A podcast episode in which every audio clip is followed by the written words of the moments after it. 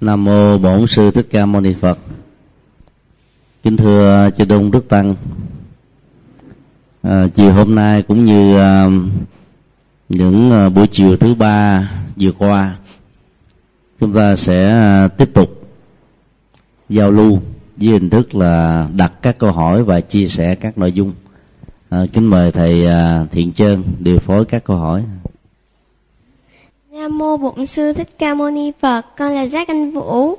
Kính bạch thầy, thầy hoan hỷ giải thích cho chúng con được rõ câu nhân chi sơ tánh bổn thiện. Nay con 10 tuổi có được liệt vào sông nữa hay không? Vậy bổn thiện của con 10 năm trước và bây giờ khác nhau như thế nào? Nam mô A Di Đà Phật. Đây là một câu thuộc về phán đoán của nho giáo lý giải về à, sự thay đổi à, tính cách của con người. Từ lúc mới sinh ra rồi à, tác động của môi trường hoàn cảnh và sự lớn lên của người đó đó theo đó mà không giữ được cái sự uh, nguyên thủy ban đầu của tính cách.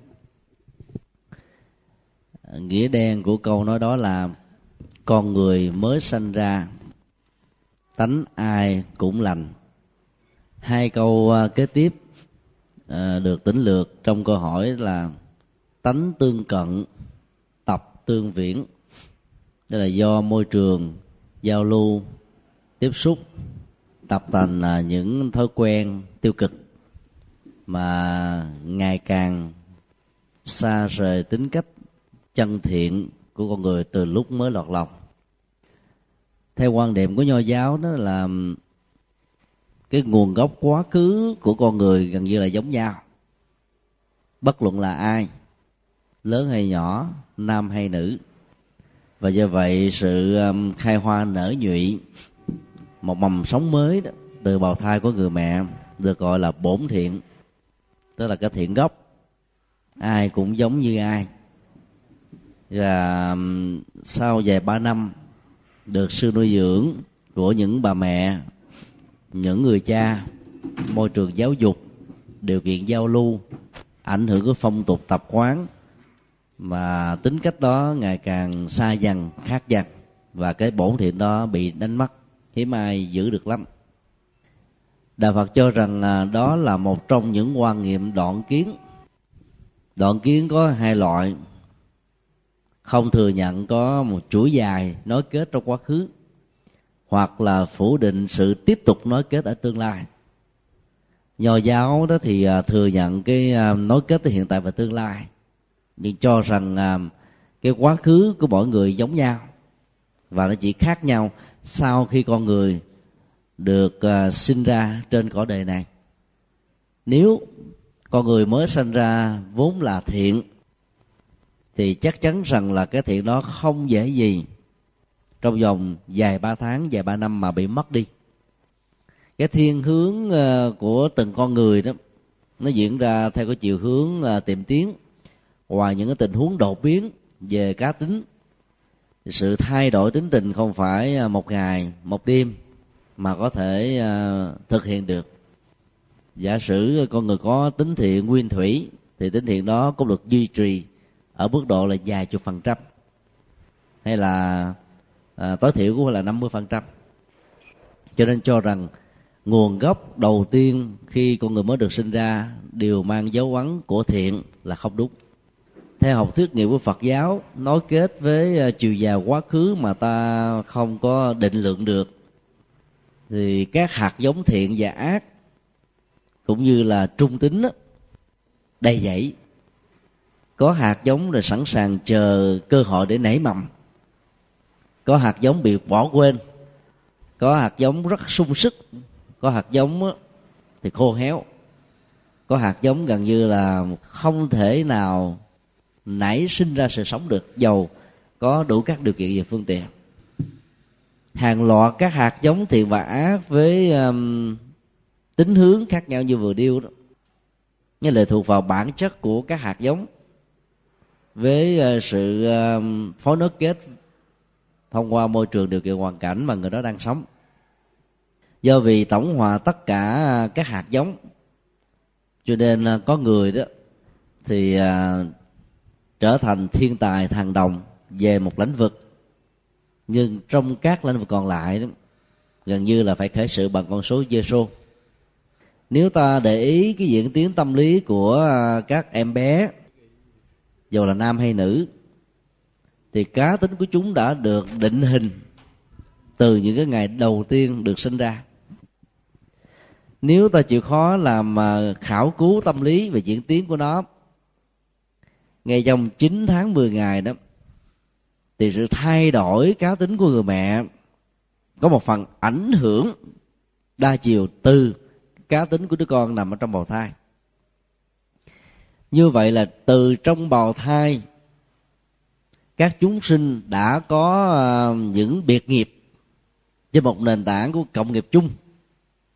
Và do vậy sự sanh ra làm cho tất cả sinh giới, bao gồm con người đó, không ai giống ai. Ngay cả trong tình huống ờ, song sinh, hai, ba cho đến năm mười, có gen di truyền, có ADN giống nhau một trăm phần trăm. Nhưng cá tính thì mỗi cô bé, cậu bé khác. Ở à, Hà Nội trong đầu tràng Pháp Hoa, chúng tôi có à, biết à, hai anh em song sinh. Người anh thì ít nói vô cùng. Tụng niệm kinh ở nhà thôi. Không thích giao lưu, không thích đi vào trong xã hội. Người em gái song sinh á, thì khỏe mạnh hơn rất nhiều. Và rất nhanh nhẹn và là một trong những người lãnh đạo của đạo tràng Pháp Hoa miền Bắc. Kể từ khi bà về hưu, dấn thân vào trong đạo tràng Pháp Hoa đó, thì à, số lượng à, các Phật tử mới được quy theo đạo tràng đó là trên dưới năm bảy ngàn người. Một tay nhờ bà sắp xếp hướng dẫn cả. Hai cá tính khác biệt đó không phải khi lớn lên họ mới có.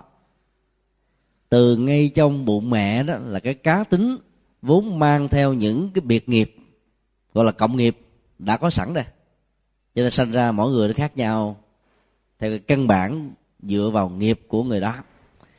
Cho nên à, có người khi mới sinh ra đó là lành, có người mới sinh ra là thiện, có người mới sinh ra là ác, có người mới sinh ra là tiêu cực, có người mới sinh ra là tích cực. Cũng trong một điều kiện hoàn cảnh nuôi dưỡng như nhau nhưng mà không có em nào phát triển giống em nào hết á. Ta có thử hình dung à, một cái trường mẫu giáo cái lớp mầm đầu tiên đi.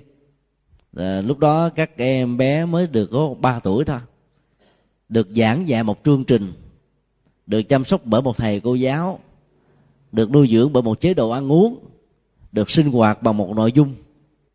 Ấy thế mà không có em nào giống em nào hết á cái giống là ở mức độ nhất định tương đối nào thôi chứ không thể giống hết. Cho nên cho rằng là khi mới sinh ra là toàn thiện là không đúng. Như vậy làm thế nào để, để, để chứng minh rằng là bên cạnh cái hạt giống thiện nó còn có những hạt giống tiêu cực? Cái tuổi uh, của um, con người đó nó ảnh hưởng đến tâm lý của người đó và đời sống của người đó. Cho nên à, có những hạt giống tiêu cực. Do vì giới hạn cái tuổi ý trí và ý thức chưa được phát triển. Cho nên các biểu hiện của nó là còn nằm dưới dạng tiềm ẩn rồi do vậy à, bên đạo phật nó chủ trương không nên ỷ lại vào các hạt giống vốn có bởi vì nó có thể bị thay đổi từ một cái hướng tích cực trở thành một hướng tiêu cực và ngược lại.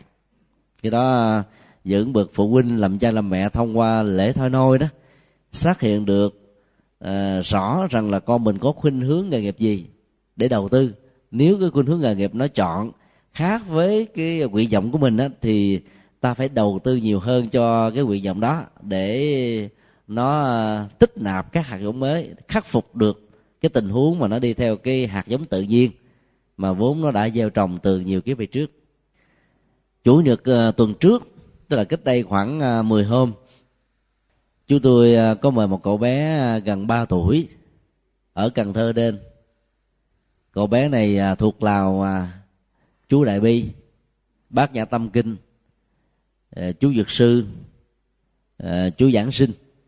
Yêu cầu chú đọc lúc nào là chú đọc lúc đó. Mình tụng dở dang kêu chú tiếp nói vô là chú tiếp nói liền chứ không cần phải suy nghĩ. Rồi à, chúng tôi à, cho đem à, hai chục ảnh phật từ ở dưới phòng phát hành của chùa phó Quang lên và hỏi chú từng hình ảnh một chú nhận diện một cách rất là rõ. Ngay cả Đức Phật Dược Sư, Đức Phật Thích Ca, Đức Phật A Di Đà tự ngồi đó, thì gương mặt các à, nghệ nhân họ làm giống nhau lắm.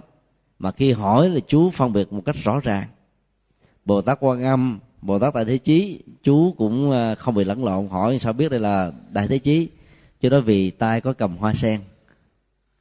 Người lớn à, Phật tử mà đi chùa năm mười năm hỏi, đôi lúc có người không biết đấy mà chú đây trả lời vanh vách. Hỏi với uh, con tu ở đâu? Chú trả lời là con tu ở chùa nhà. Chùa nhà là sao? Tức là nhà con giống cái chùa gọi là chùa nhà. Hỏi lớn lên con làm gì? Lớn lên ờ, con làm trụ trì. Làm trụ trì để làm gì? Để tiếp tăng độ chúng. Tiếp tăng độ chúng để làm gì? Để giúp cho cuộc đời bớt khổ. Mới ba tuổi và ở dưới cần thơ đó. Bữa đó quý phật tử cùng nghe giảng. Thế là sau buổi giảng thấy chú này dễ thương quá. Một à, phật tử 50 tuổi hoài lại hôn chú ngay má đó. Thế chú trả lời là, đừng hôn con phạm một cậu bé mới 3 tuổi, các cái điểm đó đã có sẵn trong đầu. Thì đó cho thấy à, chú có thể là một tu sĩ tái sinh. Nghĩa là cách đó, cách đây khoảng chừng à, gần 4 năm đó một vị ờ, tu sĩ nào đó qua đời và tái sinh làm em. Khi um, yêu cầu những cái bài ca đạo thì chú thuộc đến bốn năm bài. Mà nhà đâu phải là thường xuyên đi chùa.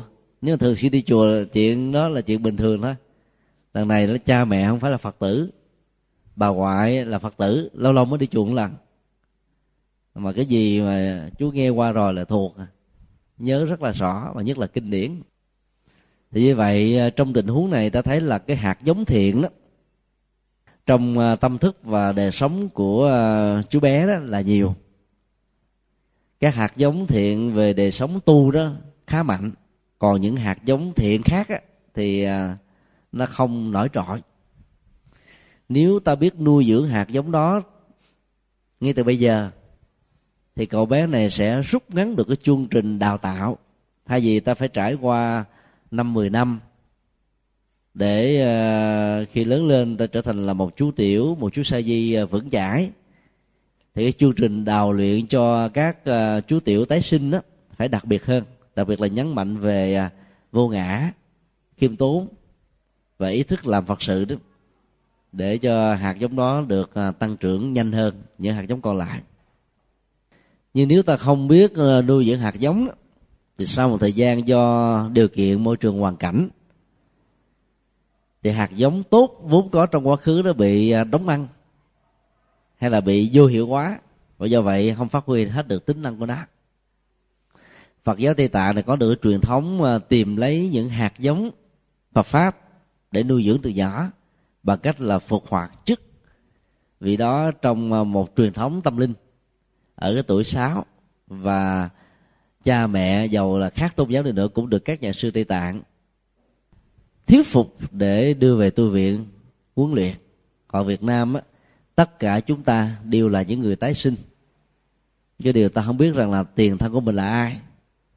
Và do vậy ta không à, chăm sóc các hạt giống à, đặc biệt do đó các hạt giống đó phải à, mệt mỏi để vượt qua các nghịch cảnh trong các hoàn hoàn cảnh không thuận lợi để ờ, cho hạt giống vốn có đó được nảy mầm sớm hơn. Trở lại câu hỏi của bé giác anh vũ đó, thì cái bổn thiện đó có nhiều hay ít là lệ thuộc vào các hạt giống đời sống quá khứ. Cho nên cái thiện đó chỉ nên gọi chung là một hạt giống thôi chứ không nên là gọi là hạt giống gốc. Khi mà gọi là hạt giống gốc đó, nó giống như là cái tế bào à, tế bào gốc nó từ đó nó nảy sinh ra những thứ khác.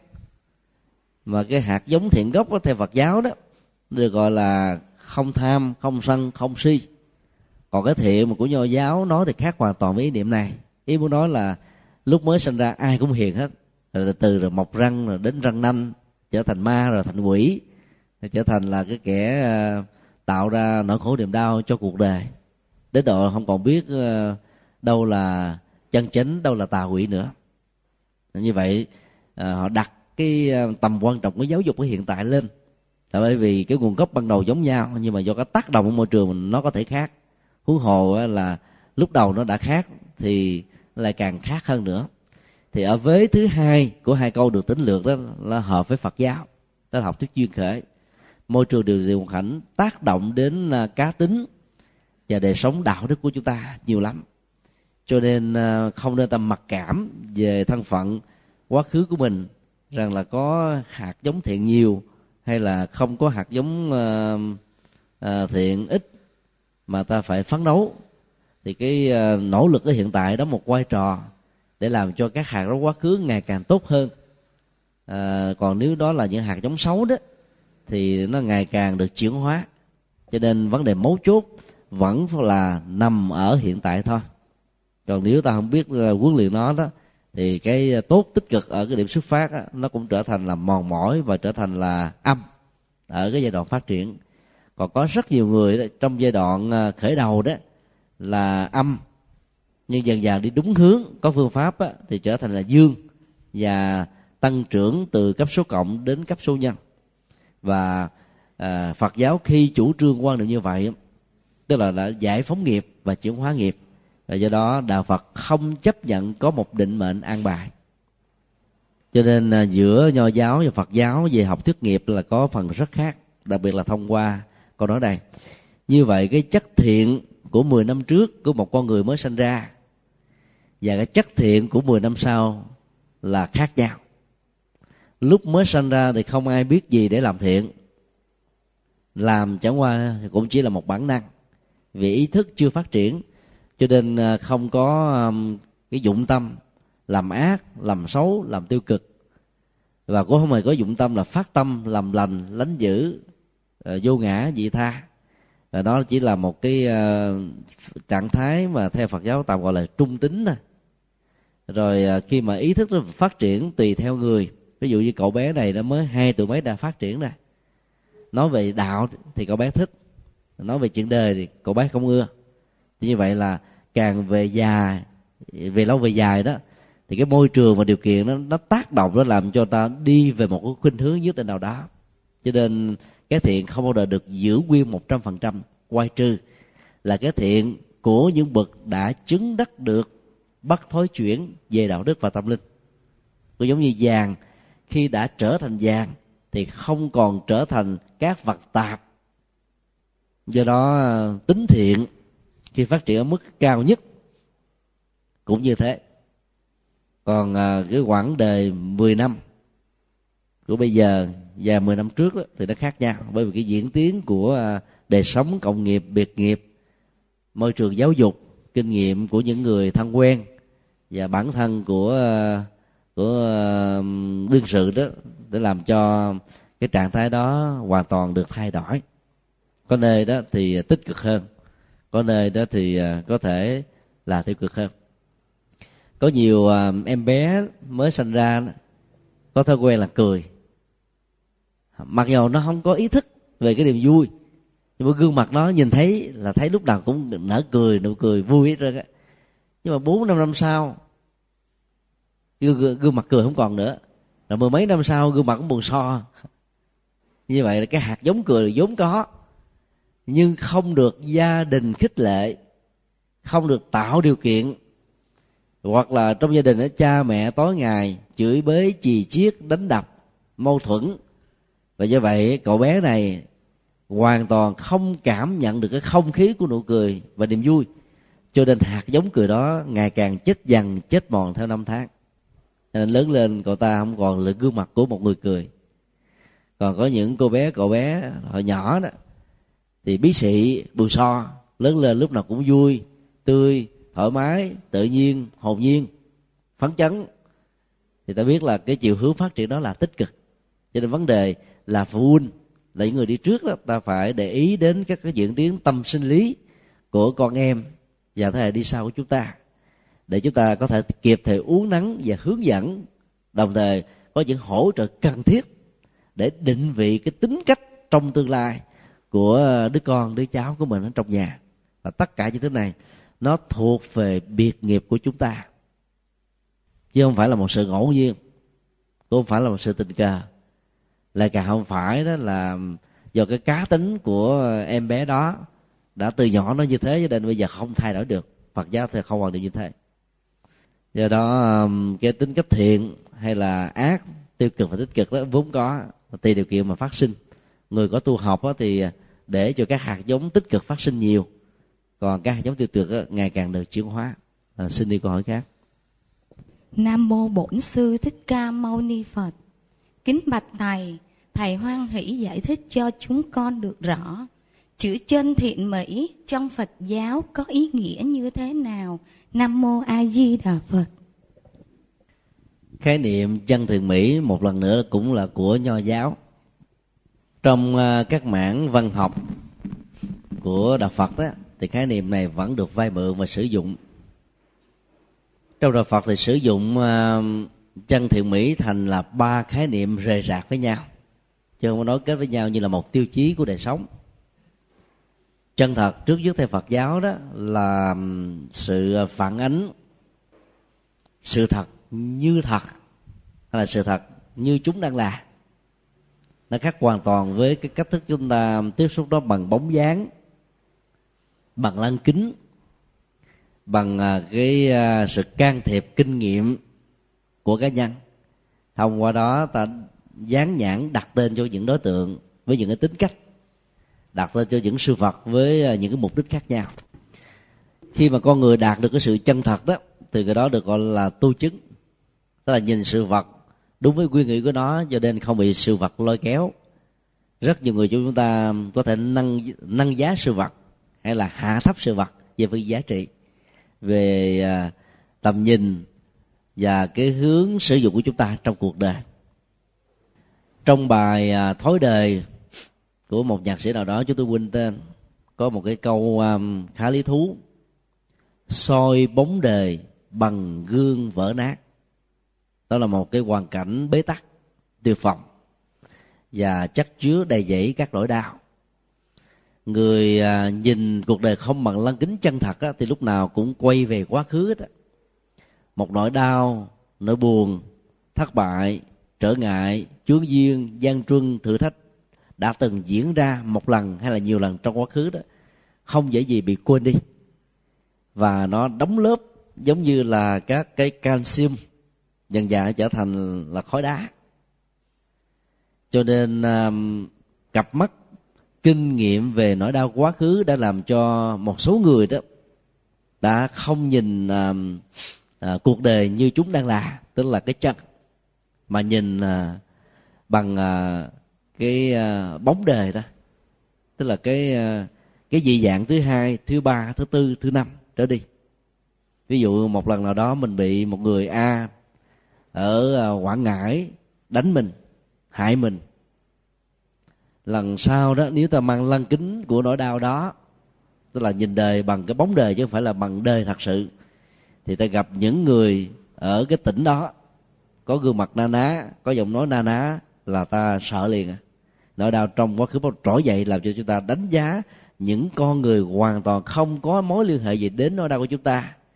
Như chính là cái người đã là tác giả của nỗi đau vậy cho nên ờ, với ờ, chữ còn lại đó của à, à, ca khúc đó đó là bằng gương vỡ nát. Ta soi bóng đời bằng cái gương lành thì không chịu bằng gương vỡ nát tức là nó méo mó lắm. Cái nỗi đau nào đó nó trở thành một cái hình ảnh như là một bức tranh như là một thước phim video như là một cái gì được ghi nhận lại và chúng ta cứ giữ hình ảnh đó trong đó. Ở hiện tại là khác nhau hoàn toàn rồi. Cái quá khứ của ngày hôm qua của tháng trước của năm trước của kiếp trước nó khác hoàn toàn với cái hiện tại của bây giờ hiện tại trong cái tương lai. Ấy thế mà người soi bóng đời đó thì luôn luôn thích cái gương vỡ nát cho nên nhìn mặt mình nó méo sọ buồn so nó bị cắt đứt ra thành trăm mảnh như là những cái vương gỡ nát. Cho nên đó thực tại của mình chỉ có một thôi mà gương vỡ nát nó làm cho mình có nhiều hình dạng bóng dáng khác nhau. Như vậy người đánh giá à, các mối tương quan xã hội bằng cái bóng đời trong quá khứ với những cái gút sẽ khó có thể có được hạnh phúc. Và do đó, người đó được xem là đang vẫy tay chào với cái chân. Nên tu cái chân thật là khó lắm. Giá trị đạt được của nó là hiện tại lạc trú, là cái hạnh phúc hiện tiền bây giờ và tại đây đó. Không có xa xôi đâu hết á. Chuyện quá khứ không nên là một ám ảnh, không nên là một lăng kính, không nên là một thước đo, không nên là một hệ quy chiếu, không nên là cái cái bất di bất dịch quá khứ đã khép lại rồi, đừng để nó sống dậy lần thứ hai nữa. Còn cái vấn đề quan trọng là phấn đấu ở hiện tại để xây dựng tương lai trên nó. Quá khứ không bao giờ lặp lại lần thứ hai. Đó là chân thật. Còn người ta nói là cường điệu thôi. Ta nói lặp lại lần thứ hai, thứ ba. Thì lặp lại đúng thì nó phải gọi là chân thật một trăm phần trăm. Còn là này nó na ná gần gần giống, hình như thể là, thì được hiểu là không phải là ví dụ ta nói là cái này tròn tròn có nghĩa nó không phải là tròn. Cái này vuông vuông có nghĩa là nó không phải là vuông. Cái này tím tím có nghĩa là màu nó không phải là màu tím. Do đó à, trong chân lý và sự thật á, không có cái chân lý nửa về. Nửa ổ bánh mì có thể làm chúng ta đỡ đói nhưng mà nửa chân lý là không xài được. Chân lý phải là một trăm phần trăm chứ không phải là phân nửa được. Do đó cái chân ở trong phật giáo rất là đặc biệt cái thiện ở trong phật giáo không bị lệ thuộc vào à, hệ thống luật pháp xã hội. Còn cái thiện của nho giáo bị lệ thuộc vào. Ví dụ nho giáo đặt ra cái khung sườn à, kỹ cương của xã hội tam tòng tứ đức. Tam tòng á làm cho người nữ suốt cả cuộc đời không có sự tự chủ và độc lập. Chưa lập gia đình thì lệ thuộc vào cha. Lên xe hoa về nhà chồng là lệ thuộc vào chồng. Chồng chết á, lệ thuộc vào con trai học thứ tam tầm này là nhập cản nguyên si. Triết học bà là môn giáo đặc biệt là bản luật uh, manu. Còn tứ đức thì chúng ta thấy là cũng là những cái khuôn phép đặt ra để cho người ta phải theo. Rồi à, à, ngũ thường tam cương cũng như thế. Tất cả những quy chuẩn này đó được nho giáo cho là đạo đức. Ngay cái giai đoạn mà chủ nghĩa phong kiến được xem là chân lý là cán cân. Còn bây giờ nó, nó đâu được đánh giá như thế đâu. Cho nên cái cái cái thiện của uh, giai đoạn lịch sử hay là của luật pháp á, là nó có giới hạn. À, hồi giáo cho phép là một người nam có bốn vợ. Như vậy người đàn ông nào có bốn vợ vẫn được xem là người thiện người đàng hoàng người tốt người đáng được tán dương còn người nào mà có năm trở lên đó, thì mới gọi là sai luật pháp thì mới gọi là được gọi là bất thiện còn đạo phật á hai hai có có hai là gọi là sẽ là bất thiện rồi. Cho nên là dựa vào à, luật pháp để đánh giá đâu là thiện đâu là bất thiện đó thì cái thiện đó cái bất thiện đó chỉ là tương đối thôi. Chứ nó không thể là một cái sự chuẩn xác đúng. Còn thiện của phật giáo được phải được đánh giá ở trên uh, nhân quả bởi vì có nhiều hệ thống luật pháp sơ hở lắm. Hoặc là rất là vô lý. Ví dụ luật của do thái giáo, mà thiên chúa giáo, tin lành, hồi giáo, chánh thống vẫn còn áp dụng cho đến bây giờ. Một người phụ nữ ngoại tình có thể bị ném đá cho đến lúc chết. Nhưng một người đàn ông ngoại tình thì chỉ bình thường. Đó là luật của do thái. Cái đó ta gọi là thiện hay là bất thiện?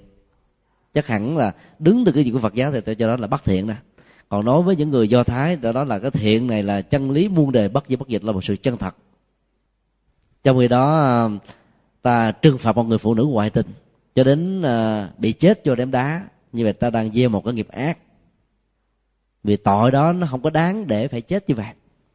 Thì người trừng phạt, người lập ra học thuyết này, toàn bộ hệ thống luật pháp đó sẽ phải chịu trách nhiệm trước nhân quả vào luật pháp là cho phép luật pháp cho rằng nó là đúng. Thì nhân quả cho những người trực tiếp tham gia và gián tiếp tham gia đều bị liên lụy xấu hết. Nhưng cái thiền của phật giáo là dựa trên nhân quả nó rất là chuẩn. Mà năm điều như là không giết người không trộm cắp không uh, lừa đảo không ngoại tình không uh, sử dụng các độc tố như rượu ma túy và nhiều uh, độc dược khác sẽ có khả năng làm chúng ta trở thành một người chân thiện với một giá trị mà luật pháp nào cũng phải chấp nhận hết á, đều phải tán dương hết. Trên hành tinh này, nếu mỗi quốc gia truyền bá năm điều đạo đức theo ờ, khung đạo đức của đức phật, thì có lẽ nhà tù sẽ giảm đi rất nhiều. Đời sống ờ, bất bình ổn, khủng hoảng trong xã hội sẽ giảm thiểu ở mức độ tối đa. Và hạnh phúc ờ, bình an có mặt khắp mọi nơi mọi chốn. Còn khái niệm về thẩm mỹ ở trong Phật giáo thì nó rất khác với thẩm mỹ học của triết Mác Lenin, hay là thẩm mỹ học như là một cái ngành học quan trọng của triết học càng hiện đại. Ở đây chúng ta không có thể gì à, để phân tích là các quan điểm khác với Phật giáo. Kinh Lăng Chi đó thì Đức Phật có đưa ra như thế này. Cái gì đẹp, cái đó dẫn đến dễ thương, dễ hài lòng, dễ tư hữu hóa, dễ à, hưởng thụ đó dễ chấp trước và dẫn đến lòng tham. Khi lòng tham bị kháng cự đó, thì sân trỗi dậy như là một cái à, kháng lực để bảo hộ nó. Và chỗ nào có tham, có sân, chỗ đó đồng hành với si. Như vậy, cái nhìn tâm linh của đức phật là phân tích cái thẩm mỹ dưới chiều hướng bị, gọi là, sử dụng tiêu cực khi con người không làm chủ được sáu giác quan của mình. Hoàn toàn không phủ định các giá trị của cái đẹp trong kinh đức phật à, à, tán dương về cái đẹp nhiều lắm. Ví dụ như đức phật nói à, nhan sắc tuổi thọ rồi phước báo không phải do cầu nguyện mà được. Như vậy là muốn có nhan sắc ta phải gieo hạt giống có nhan sắc bằng à, chính đời sống của mình bằng nhân cách bằng à, việc làm đẹp cho cuộc đời làm đẹp cho con người làm đẹp cho nền văn hóa vân vân. Thì những cái thứ này đó nếu ta hồi hướng cho cái sắc đẹp của mình thì trong tương lai khi tái sinh ra một là một người mới đó thì ta có sắc đẹp như là một cái um, cái cái à, uh, công nghiệp với gia đình thông qua gen di truyền giữa ta với cha mẹ trong tương lai. Thì cái thẩm mỹ đó nó nó là cái kết quả cái phước báo do chúng ta làm. Còn những cái mỹ về hình thức đó, rất là nguy hiểm bởi vì nó chính là nguyên nhân đánh lừa ta và người. Cho nên uh, dầu đức phật có 32 tướng tốt 80 vẻ đẹp, tức là một mẫu hình à, thẩm mỹ lý tưởng. Ngài vẫn à, nhắc nhở chúng ta trong à, kinh kim cương. Phàm sở hữu tướng, giai thị hư vọng. Các cái tướng trạng thẩm mỹ đẹp cái nào đi nữa, cái đó cũng đều là hư vọng thôi nó có giá trị tạm thời, trong một thời gian. Còn ai cho nó là chân lý vĩnh hằng đó, khi hình ảnh đó nó bị tàn tạ, hoặc là cái nét thẩm mỹ nó không còn nữa, thì tất cả các cái tình cảm các mối quan tâm của chúng ta trên cái nét đẹp thẩm mỹ ngoại hình đó cũng ờ, tan biến theo, mây khói. Do đó phải thấy là cái tính chất tạm bợ để chúng ta không bám víu vào, mà hãy đánh giá cái chiều sâu nội dung ở trong cái nét đẹp thẩm mỹ đó, những cái giá trị mà cái thẩm mỹ đó có thể cống hiến được cho cuộc đời. Cho nên đạo phật không ờ, quan trọng về chủ nghĩa hình thức. Đức phật cũng còn nói một câu trong bản kinh này rằng là nếu dùng 32 tướng tốt và 80 vẻ đẹp để nhìn, đánh giá đâu là một đức phật thì cái đó đang được gọi là đi đạo tà. Chứ tà ở đây cái là lòng vòng đó chứ không phải là tà là xấu. Sẽ không thấy được như lai, thì cái là xa rời được, xa rời khỏi à, phật tính. Và do vậy dễ dàng bị thắt điên bát đảo, ba chìm bảy nọ tám lên đen đó là bởi vì cho cái đẹp đó là giá trị chân lý, giá trị tuyệt đối, vân vân. Nói tóm lại, quan niệm về chân, về thiện, về mỹ, trong phật giáo khác hoàn toàn với nho giáo và cũng khác với các nền tảng triết học còn lại dầu là triết học cận hiện đại hay là triết học quá khứ. À, xin đi câu hỏi khác. Nam mô bổn sư thích ca mâu ni phật. Kính bạch thầy à, xin thầy hoan hỷ giải thích cho chúng con. Trong kinh dược sư có đoạn viết thế giới này không có phụ nữ. Người nữ ở đây có phải là chị là sự tham ái hay không? Ở các nước phật giáo nam truyền thì giới hạn của người phụ nữ bị hạn chế rất là rõ rệt khi đến những cái nơi linh thiêng. Kể cả những khi đi đến chùa lễ bái thì người nữ cũng không được đến gần à, những cái tôn à, những cái tôn tượng của đức phật. Kính xin thầy à, giải thích cho chúng con được rõ. Nam mô a di đà phật. Bản kinh dược sư có cùng một mô tiếp với kinh a di đà. Trong việc mô tả thế giới tịnh độ nếu ờ, kinh a di đà, đó là thế giới phương tây, thì kinh dược sư đó là thế giới phương đông. Nhà tịnh độ phương đông thì ờ, không có sức hấp dẫn bằng như là tịnh độ phương tây. Vì có lẽ bản kinh dược sư ra đề muộn đến cả hơn 100 năm so với bản kinh A Di Đà. Khi ờ, mô tiếp nào đã được người ta quen thuộc rồi, thì cái hạt giống của sự thích thú đó được lưu giữ, di truyền từ kiếp này sang kiếp khác. Chính vì thế mà cái mô thức tịnh độ đông phương á, lại không phải là sự lựa chọn của các hành giả. Bản kinh dược sư thì nội dung phong phú hơn kinh a di đà. Những cái phương pháp à, dùng dược chất tâm linh để trị cho tất cả những cái chứng bệnh tâm lý, cảm xúc, cố chấp, có cái khả năng giúp cho một người phàm trở thành một bậc thánh. Thì khi mà mô tả rằng là thế giới à, đông phương tịnh độ không có người nữ đó. Thì rất nhiều vị pháp sư bất đồng về cái cách lý giải mà trong à, triết học hiện đại ta gọi là thuyên thích học. Thuyên thích là giải thích. Một vấn đề mà mỗi người nó có thể nhìn từ góc độ khác nhau và lý giải giải mà nó cũng khác nhau. À, không ai có thể cho rằng là cách lý giải mình là đúng là chân lý là hệ quy chiếu là bản lề để theo đó đó mọi lý giải còn lại phải ờ, xoay quanh nó. Còn lý giải của người khác là sai. Vì có cái nhìn thoáng như thế cho nên um, các pháp sư các giảng sư của đại thừa đó lý giải cái chữ um, không có người nữ đó. Có khi là tham ái có khi là một cái yếu tố khác. Tại vì um, ở người nữ đó thì tính cách um, nữ tính mạnh do vì cái bán cầu trái ở bên vỏ não trái đó tức là bán cầu à, cảm tính đó, to lớn hơn là bán cầu lý tính. Cho nên là sống về tình cảm cảm xúc đó, thì nó là cái mặt mạnh của à, người nữ. Và do đó để mà không làm cho thân thể đời sống hạnh phúc của mình nó bị à, bận nhơ đó thì việc chuyển hóa cảm xúc đó đó là một nhu cầu không thể thiếu. Nỗi khổ niềm đau là nó bám vào trong cảm xúc nhiều mà người nữ đó, thì khi mà trải qua một nỗi đau đó, thì rất lâu mới có thể quên đi được. Bởi vì cái cái cảm xúc làm cho hình ảnh đó, nó được lưu giữ lại một cách lâu hơn là so với người nam lý tính mạnh hơn là người nữ. Cho nên là lý giải rằng là người nữ đó là nữ tính hay là tham ái đó, nó cũng có cái hay.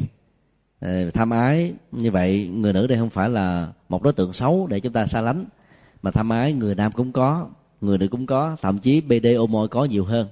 Vì cái giới tính lẳng lơ giữa hai giới tính nam và nữ đó, không xác định được. Cho nên à, không thỏa mãn được cái nhu cầu à, tâm sinh lý đó.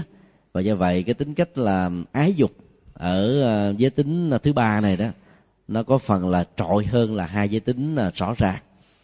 Thì nếu ta hiểu nó là một cái phần như vừa nêu đó, thì tất cả mọi người thuộc giới tính nào cũng cần phải nỗ lực để chuyển hóa nó. Bởi vì thế giới đó gọi là tịnh độ. Mà cái nhơ quý lớn nhất của con người là cái gì? Nó thuộc về tình cảm với những cái bệnh của khổ đau à, và à, bất hạnh khác. Nếu mà ta à, làm thanh tịnh hóa được dòng cảm xúc đó, thì ở tại ta bà này cũng chính là cực lạc, cũng chính là tịnh độ. Đó là một triết lý rất là có chiều sâu. Có người thì cho rằng người nữ đây đó được hiểu là nữ tính. Nữ tính được hiểu là những cái tính cách um, chưa được cao thượng. Thì nó hơi có phần à, à, nghiêng nặng về chị em phụ nữ rằng là tính cách cao thượng như đàn ông là không có.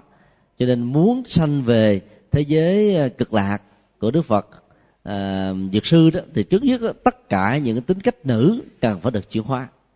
Dầu là thân nữ nhưng mà tính cách rộng lượng rồi à, sáng suốt bản lĩnh không sợ hãi như người nam cần phải được gieo trồng.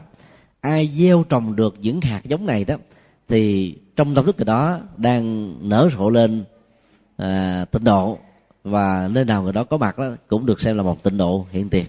Cái giá trị của cách à, lý giải và ứng dụng như thế cũng à, hết sức là hay. Và thứ ba đó thì ta hiểu đó là như là giới tính thật tức là không có những người nữ nghĩa là sanh ra toàn là người nam không. Còn à, cỏ cây hoa lá hay là các chủ loại động vật nếu có cũng toàn là nam tính. Thì hiểu như thế thì không cách nào lý giải được tại sao không có người nữ mà lại có được người nam. Không có phần âm dương không có phần ờ, phó đế kết không có phần um, tương phản thì đời sống không thể nào vận hành được.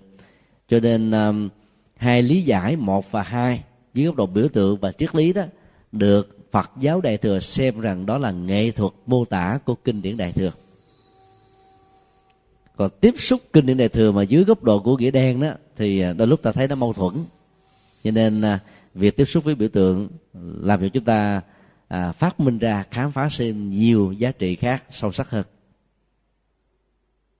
việc mà người nữ đến à, chu kỳ không à, dám gần tượng phật là do cái mặc cảm của cá nhân thôi trong giới luật của nhà phật từ luật à, Sa Vi Ni thức so manani tính tỳ kheo ni.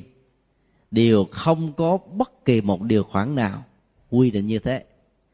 Ngay cả trong à, năm giới của người tại gia, hay là tám giới dành cho người tại gia thực tập hạnh xuất gia, cũng không hề có những quy định này.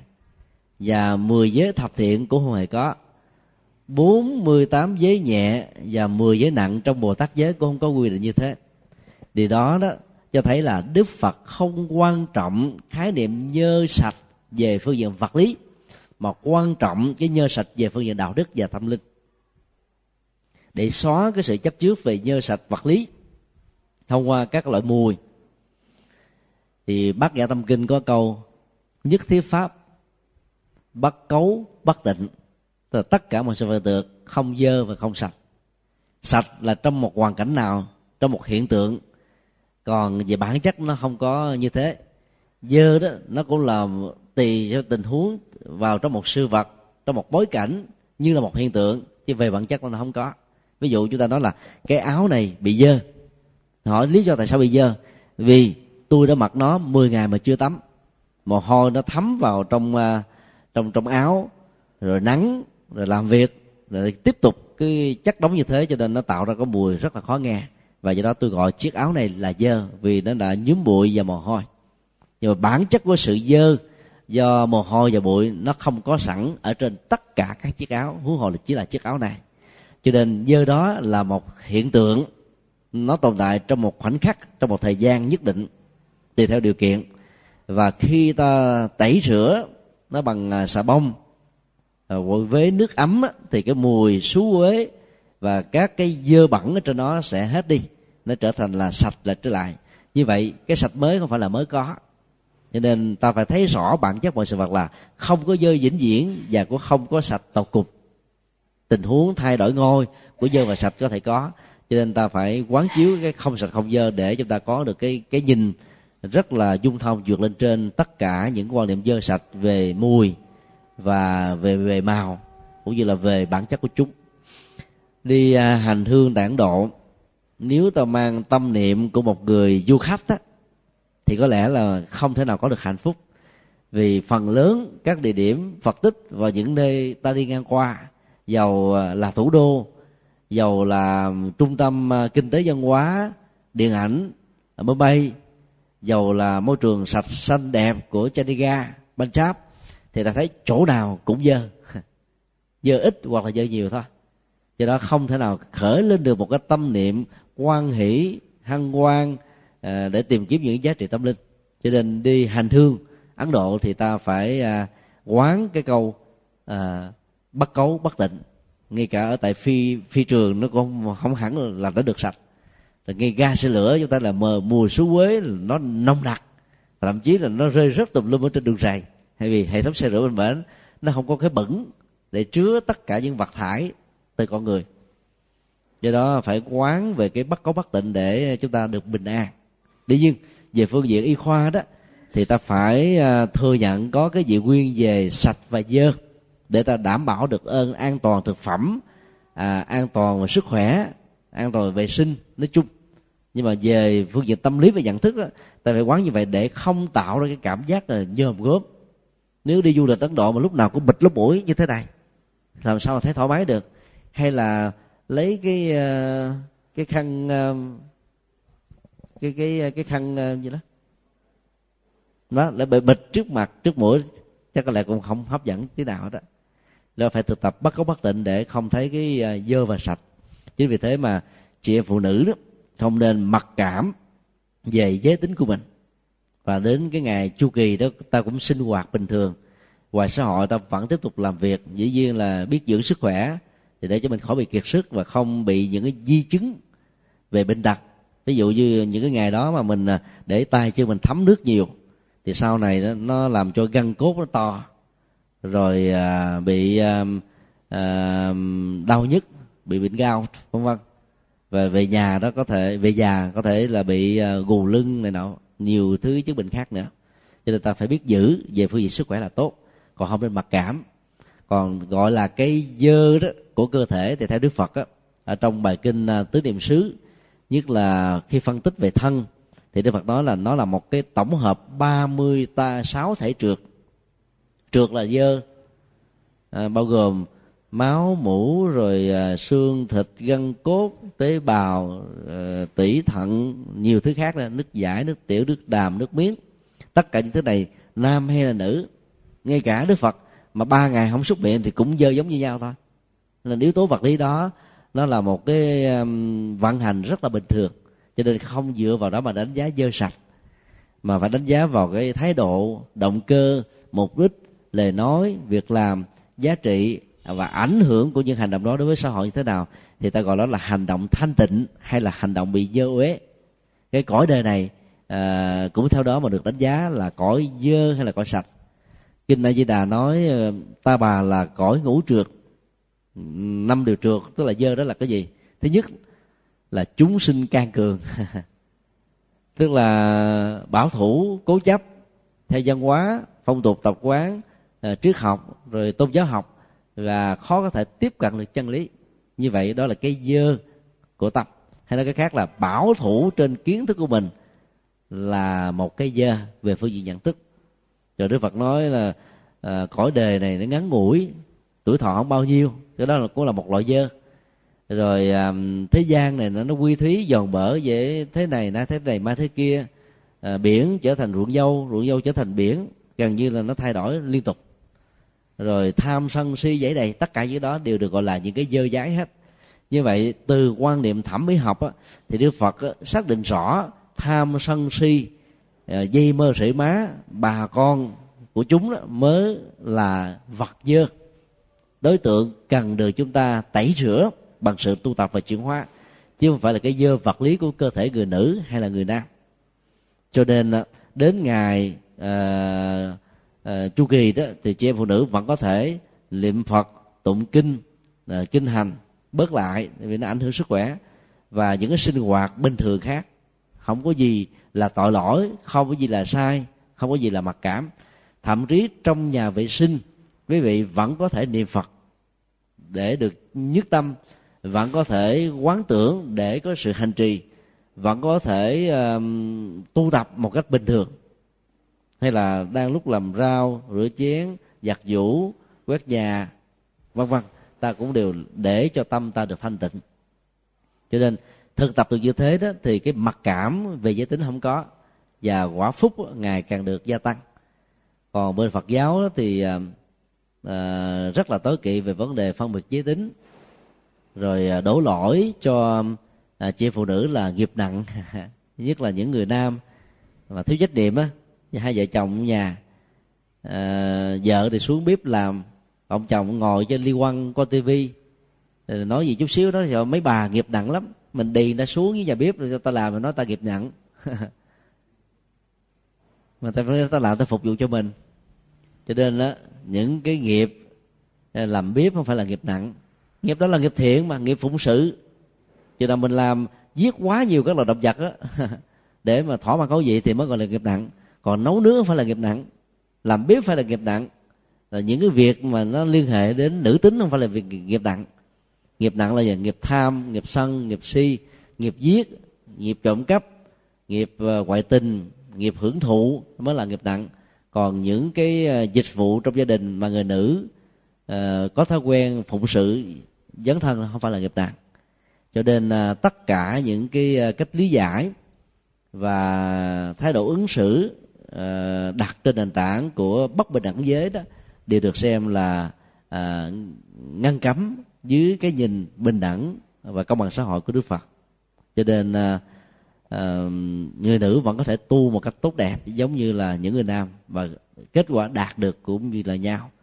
Ở trong à, dân học thánh của phật giáo đó thì nếu bên chư tăng nó có cái bộ à, trưởng lão tăng kệ thì bên ni đó cũng có một bộ tương đương đó là trưởng lão ni kệ tập hợp những bài thơ thiền chứng đắc của các bậc tôn đức ni và các bậc tôn đức tăng.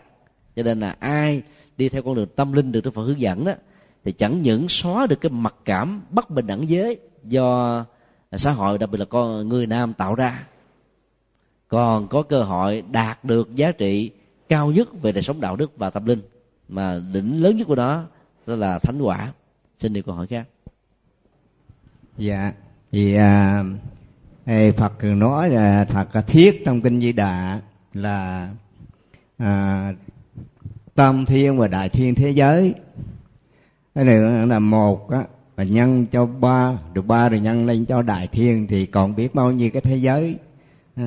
mà ở chung liên cái của tao bà này á, là xin bạch thầy á, là và chúa lớn hơn ha là của phật lớn hơn à.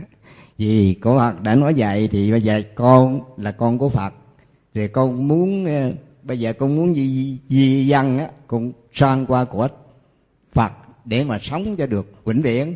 Chứ còn ở cái cõi này á, là trượt khí nó quá nặng, rồi có thể tranh giành bị đạo và tranh giành bị tắc đắc, rồi có thể sâu xé. Sau này, và câu thứ nhất, và còn câu thứ hai á, là có một ông hỏi như thế này. Hỏi là, tôi muốn theo phật, nhưng mà lỡ đọc cái gai trong cái chân nó nhức nhối nó xốn quá nó ra máu. Rồi kêu trời trời không cứu mà cây phật không cứu. Rồi thôi tôi làm sao tôi theo. Và bạch dẫn sư dạ cảm ơn thầy. Vũ trụ luận ờ, dưới cái nhìn của đức phật được mô tả trong kinh tạng bali và đại thừa đó nó là vũ trụ luận thật của thế giới mà chúng ta đang thấy. Ngôn ngữ mô tả ờ, của phật học và thiên văn học thì có khác nhau. Thiên văn thì có những um, hệ mặt trời ờ, ngân hà, thiên hà, vân vân. Ở trong vũ trụ bao la, trên đó đó, thỉnh thoảng có sự sống của con người. Do vậy không nên hiểu địa cầu mà ta đang sinh hoạt là nơi duy nhất có sự sống của con người. Từ 26 thế kỷ trước thì Đức Phật đã nói điều đó, cho thấy rằng là có vô số các hành tinh có sự sống của con người mà thuật ngữ Đức Phật gọi là chư thiên đó, tức là con người ngoài hành tinh. Atula cũng là một loại con người ngoài hành tinh. Khẩn Na La rồi Mao La Già vân vân, cũng đều là những loại hình con người ngoài hành tinh. Khi xác định là ngoài hành tinh mà con người đang sống, nó còn có nhiều loại con người khác đó, thì ta thấy là cái vũ trụ luận đó là một cái vũ trụ đa cực. Nó rộng không có ngặt mé như là khoa học ngày nay đang khám phá và chứng minh cho chúng ta thấy còn vũ trụ luận của kinh thánh à, cổ ước và tăng ước nó nhỏ lắm. Mặt trời được kinh thánh của ước mô tả là nắp phun. Trái đất là một mặt phẳng giống như à, ta lấy cái à, cái cái sổ đó tròn tròn á đã chùm lên là diễn ché à, dĩa, dĩa chén bát thực phẩm á ở trên một cái bàn để cho ruồi mũi nó không có làm hư các thực phẩm thì vũ trụ luận của thiên chúa giáo cũng như thế. Trước Galilei đó thì nhiều người đã tố cáo về vũ trụ luận um, sai lầm này. Và điều đã bị đưa lên giàn quả thiêu chết. Hoặc là xử trảm bằng cái tội dị giáo. Rất là tàn ác chưa từng có trong lịch sử của nhân loại. Galilei cũng xích chết. Và do vì tuyên bố à, địa cầu không phải là một mặt phẳng mà có hình bầu dục. Bay trong ờ, vũ trụ này theo một quỹ đạo lệ thuộc vào mặt trời. Và quỹ đạo đó không phải là một đường thẳng. Nó chịu tác tác động đa chiều từ các hành tinh định tinh của hệ mặt trời và những cái hệ mặt trời khác trong vũ trụ. À, khi ờ, tuyên bố như thế thì Vatican cho rằng đó là một cái thách đố quyền lực với thượng đế và gặp rất nhiều rắc rối. Galileo đã bị chết là bởi vì đã tuyên bố khác với kinh thánh. Và đến um, gần cuối năm 2000 đó, giáo hoàng John Paul đệ nhị mới làm lễ sám hối để uh, minh oan và rửa tội cho Galileo và đồng thời ông cũng đồng lúc rửa tội bảy núi tội lỗi của lịch sử truyền đạo thi chúa giáo trên hành tinh. Rất là ác độc nhiều thứ lắm nhờ cái phong cách à, thoáng rộng và cái à, kỹ thuật mới mà đức giáo hoàng John Paul đệ nhị đó đã làm cho lịch sử nhân loại vốn có uh, uh, những cái gút mắt của với thi chúa giáo trong lịch sử truyền bá gắn liền với dấu dài thực dân dần dà quên đi cái quá khứ và thiết lập lại hiện tại để sống an vui hạnh phúc với nhau. Do vì cái vũ trụ luận hẹp hòi đó mà trong thế giới phương tây, đặc biệt là ở châu âu đó, biết bao nhiêu người đã sống một cách khổ đau vì trở thành là nạn nhân của những cái tòa án dị giáo. Cho nên à, các bác khi à, tuyên bố trong tác phẩm của mình rằng là tôn giáo là thuốc phiện của quần chúng đó, là các bác muốn nói thiên chúa giáo ở ở châu âu, từ cái thời cổ đại cho đến thời trung đại. Chứ bác không hề có dụng ý là nói các tôn giáo của phương đông, vì tôn giáo phương đông vốn là đạo học, là con đường để sống, để đi để chuyển hóa. Marx không biết nhiều về đạo Phật nhưng mà các học giả trước học Bắc Lenin đó khi ứng dụng nó tại Việt Nam đó, sai lầm. Cho nên cứ hiểu rằng là đạo Phật cũng là đồng loại với các tôn giáo như Marx đã nói trong bối cảnh của thi Chúa giáo ở châu Âu. Cho nên ứng xử một cách cào bằng như thế thì làm cho đạo Phật bị thiệt thòi rất nhiều. Vì đạo Phật chưa bao giờ trong lịch sử ở nước này nước nọ đồng hành với nạn ngoại xâm. Và ngược lại thì đức phật dạy, một trong bốn trọng ơn mà con người phải à, tuân thủ và đền ơn đó đó là ơn tổ quốc. Cái tinh thần yêu nước của những người con phật rất là lớn. Điển hình là thời tề trần á, dưới sự chỉ đạo của đạo phật, đất nước việt nam đã ba lần chiến thắng được giặc quyên mông một cái à, à, cái kỳ công nó cũng lớn tương đương như là chiến thắng pháp và mỹ trong à, thời gian vừa qua. Cho nên là hai vũ trụ luận đó là khác nhau hoàn toàn. Bây giờ ta đặt ra như câu hỏi đỡ điêu vậy là phật lớn hơn hay là chúa lớn hơn? Những người theo chúa chúa giáo thì ta nói là chúa lớn nhất, chúa là số một. Phật chỉ là một con người đi tu thôi, cho nên phật nhỏ hơn chúa. Còn đức phật thì chẳng bận tâm đến những cái tranh luận như thế. Vì trong kinh đó có người à, thấy đức phật thuyết pháp giảng kinh hay quá, thần thông vĩ đại, tuyệt vời, biết quá khứ, rõ tương lai thấy rõ được tâm lý và diễn tiến của nó ờ, ở từng người một. Và ta gọi ngài là thượng đế, ngài nói là đừng nên. Có người gọi ngài là thăng linh, ngài nói lại càng không nên nữa. Có người nói là ngài là con người, ngài nói cũng không nên. Có nhiều người ngạc nhiên. Con người, ngài không không nên là đã đành rồi. Thượng đế thần linh là sướng thế mồ là sao mà ngài không đồng ý? Ngài nói chỉ nên gọi tôi là con người giác ngộ thôi. Cái khác nhau giữa phật và chúng ta là tính từ giác ngộ còn thượng đế thần linh đó là do con người nắng ra do niềm tin mê tín do nỗi sợ hãi do cái thức có giới hạn do những sự thiếu hiểu biết mà chúng ta là nắng tạo ra là sử dụng cái nắng tạo đó để làm khổ cho nhau trong cuộc đời thôi, rồi chấp vào vận mệnh số phận an bài vân vân. Cho nên về tự giác đó ta có thể nói là đức phật xứng đáng ngồi riêng một chiếu trong lịch sử các bậc đại vĩ nhân của con người. Trên hành tinh này và nhiều hành tinh khác nói như thế ta vẫn không sợ rơi vào tình trạng làm mèo khen mèo dài đuôi học trò khen thầy. Đã nhìn nhận và đánh giá một cách khách quan chắc chắn là đức phật là xứng đáng ngồi riêng. Là bởi vì à, tuệ giác đó là, là siêu việt. Còn đối với tình huống à, cái vế thứ hai của câu hỏi rằng là một người đang dẫm vào gót chân của mình là một cây ga từng tới tắc trôi qua đau nhói bể máu rỉ chảy cầu chúa chúa ờ, chẳng xuống, bởi vì chúa có thiệt đâu mà xuống. Cầu phật phật chẳng giúp, vì phật đâu có ô dù, đâu mà giúp. Phật dạy chúng ta nghệ thuật để lễ gai ra, chứ không làm dùng cho chúng ta công việc đó. Một người được gọi là khỏe mạnh đó là phải đi bằng đôi chân của mình, chứ không đi bằng cái nạn chống hay là xe lăn. Tặng cho một khác, xe lăn và đạn rất là dễ, chỉ cần có tiền chút xíu, có tấm lòng là có thể làm được cho nên đức phật tặng cho người ta phương pháp để có sức khỏe tự đi. Một người thở bằng máy dưỡng khí oxy với một cái ống được đưa vào trong lỗ mũi, không nên xem đó là ngon, dầu cho gia đình của mình bỏ tiền một ngày đó là năm bảy triệu trong một bệnh viện. Vì rút cái đó ra, lập tức người đó sẽ chết. Cho nên đức phật dạy chúng ta nghệ thuật để có oxy thở mà không cần đến cái ống có không khí trong lành để hưởng mà không cần phải có đến những đồng tiền. Và do đó, cái nghệ thuật giúp cho chúng ta có được năng lực tự lập, tự đi, tự sống, tự hít thở, tự đạo đức, tự chứng đắc. Nó bền bỉ gấp trăm nghìn lần với cái tình trạng mình có hai tay mà không chịu, lễ gai ra mà nhờ người khác lễ rùm. Cái chuyện vặt vảnh mà cũng đi nhờ người khác lễ rùm. Người đó là người thiếu bản lĩnh. Và một người đó lệ thuộc vào tha nhân thì cái tương lai và hạnh phúc chắc chắn sẽ không có gì là đảm bảo được hết. Đến với tôn giáo vì mình được chúa cứu, phật thương là đến có mục đích của lòng tham.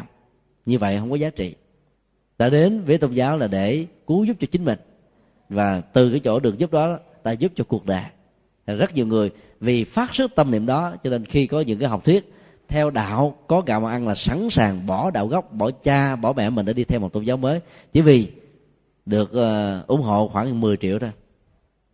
Chứ chương trình uh, chương trình của tinh lành đó phổ biến ở châu á ngày càng được lan rộng là vì sao? Chỗ nào đó mà chịu làm tín đồ thì một hộ gia đình đó sẽ được thưởng từ 10 triệu cho đến 15 triệu. Đài truyền hình tinh lành lúc chúng tôi ở mỹ đó họ vận động cái này rất là khéo. Chỉ cần có một ngàn đô bạn sẽ giúp cho một gia đình biết được ân sủng của chúa. Và sau này quý vị sẽ có được tấm visa để lên thiên đàng. Có một ngàn đô mà có được ăn sủng có được điều kiện lên thiên đàng ai không muốn. Nhưng mà mình đầu tư mà. Đầu tư bất động sản. Cái này thuộc là bất động sản thứ thiệt á. Là có một một ngàn đô mà có được cái giá trị lên thiên đàng. Trong khi đó là giờ hoa kỳ đang vận động cái chuyến uh, du hành uh, mặt trăng đó. Ba trăm ngàn đô giá khuyến mãi là ba trăm ngàn đô bây giờ nó lên đến năm trăm ngàn đô rồi. Qua cái gian khuyến mãi là trên năm trăm ngàn đô. Chỉ đi một chuyến đi về thôi là tốn năm trăm ngàn đô. Còn bây giờ lên thiên đàng giá trị nó ngon gấp trăm nghìn lần cái mặt trăng. Mà chỉ có ngàn đô ai không khoái. Cho nên ta kích thích một cái lòng tham. Và cái sự ý lại của con người mà chỉ cần giao khoán niềm tin mọi thứ đều được hết. Cho nên đó, người ta đi trên lòng tham đó và do vậy ta dễ dàng bỏ tiền ra. Và các tổ chức à, tin lành và nhiều tôn giáo khác đó mới sử dụng cái tiền một ngàn đô nó chưa bằng một phân nửa tháng lương với những người trung bình ở phương tây à, để giúp cho một gia đình nghèo ở những châu á trở thành là tín đồ. Chính vì thế mà số lượng tín đồ của họ gia tăng rất nhanh. Đó là những cái chiến lược thôi. Bây giờ mà nếu ai lễ được cái gai trưng mình ra thì mình đi theo người đó. Nếu người đó là người người xấu chẳng lẽ mình trở thành là học trò của người xấu à? Vì cái ơn nghĩa người ta lễ chân cho mình do đó không xứng đáng để chúng ta theo. Cái công tác lễ chân này có khó gì đâu chỉ cần để cái tay dài chút xíu có cái bóng móc nó ra cũng được. Còn phải đi mượn một cái cái đinh cái kim gì nó sạch sạch chút xíu ta ta nạ nó ra cũng được. Hay là lấy cái kéo hoặc là đi tới các dịch vụ y tế họ có những cái phương tiện y khoa chuẩn hơn an toàn hơn. Ta nại ra được cần gì với đến phật. Do đó đôi lúc đó, người đến với tôn giáo mà không có cái nhìn tuệ giác đó bị lệ thuộc hoàn toàn. Lệ thuộc vào thần linh và thượng đế trong đa thần giáo là chuyện thường. Mà lệ thuộc vào đức phật là trái lại với tinh thần phật dạy. Đức phật không muốn chúng ta đến với ngài bằng tinh thần đó mà đến với ngài là đến để mà thấy với cặp mắt với phán sát với uh, trải nghiệm. Cho đến lúc nào thấy rằng giá trị lời phật dạy có ích đó, thì hãy theo còn mà không ta có được quyền vẫy tay chào ngài. Mà đức phật cũng không hề dạy những cái lời uh, gọi là cho ta sợ hãi đó rằng là từ khi trở thành phật tử và bỏ đạo phật á, thì sẽ bị tội lỗi đọa quả cuộc đời đề như ở các tôn giáo khác. Người ta vẫn theo thôi. Cho nên đó tốt nhất để cho cây gai dưới lòng bàn chân của mình khỏi bị đau nhất trên những cái động tác đi trên cuộc đời này đó, thì ta phải tự lễ gai. Và ta phải có cái dụng cụ để lễ gai an toàn. Bất cứ lúc nào đã có là phải tự gửi chứ không cần phải chờ người khác lễ giúp cho mình. Ai sống như thế thì là một người phật tử rất là thuần thành và giá trị đạt được cũng rất là cao.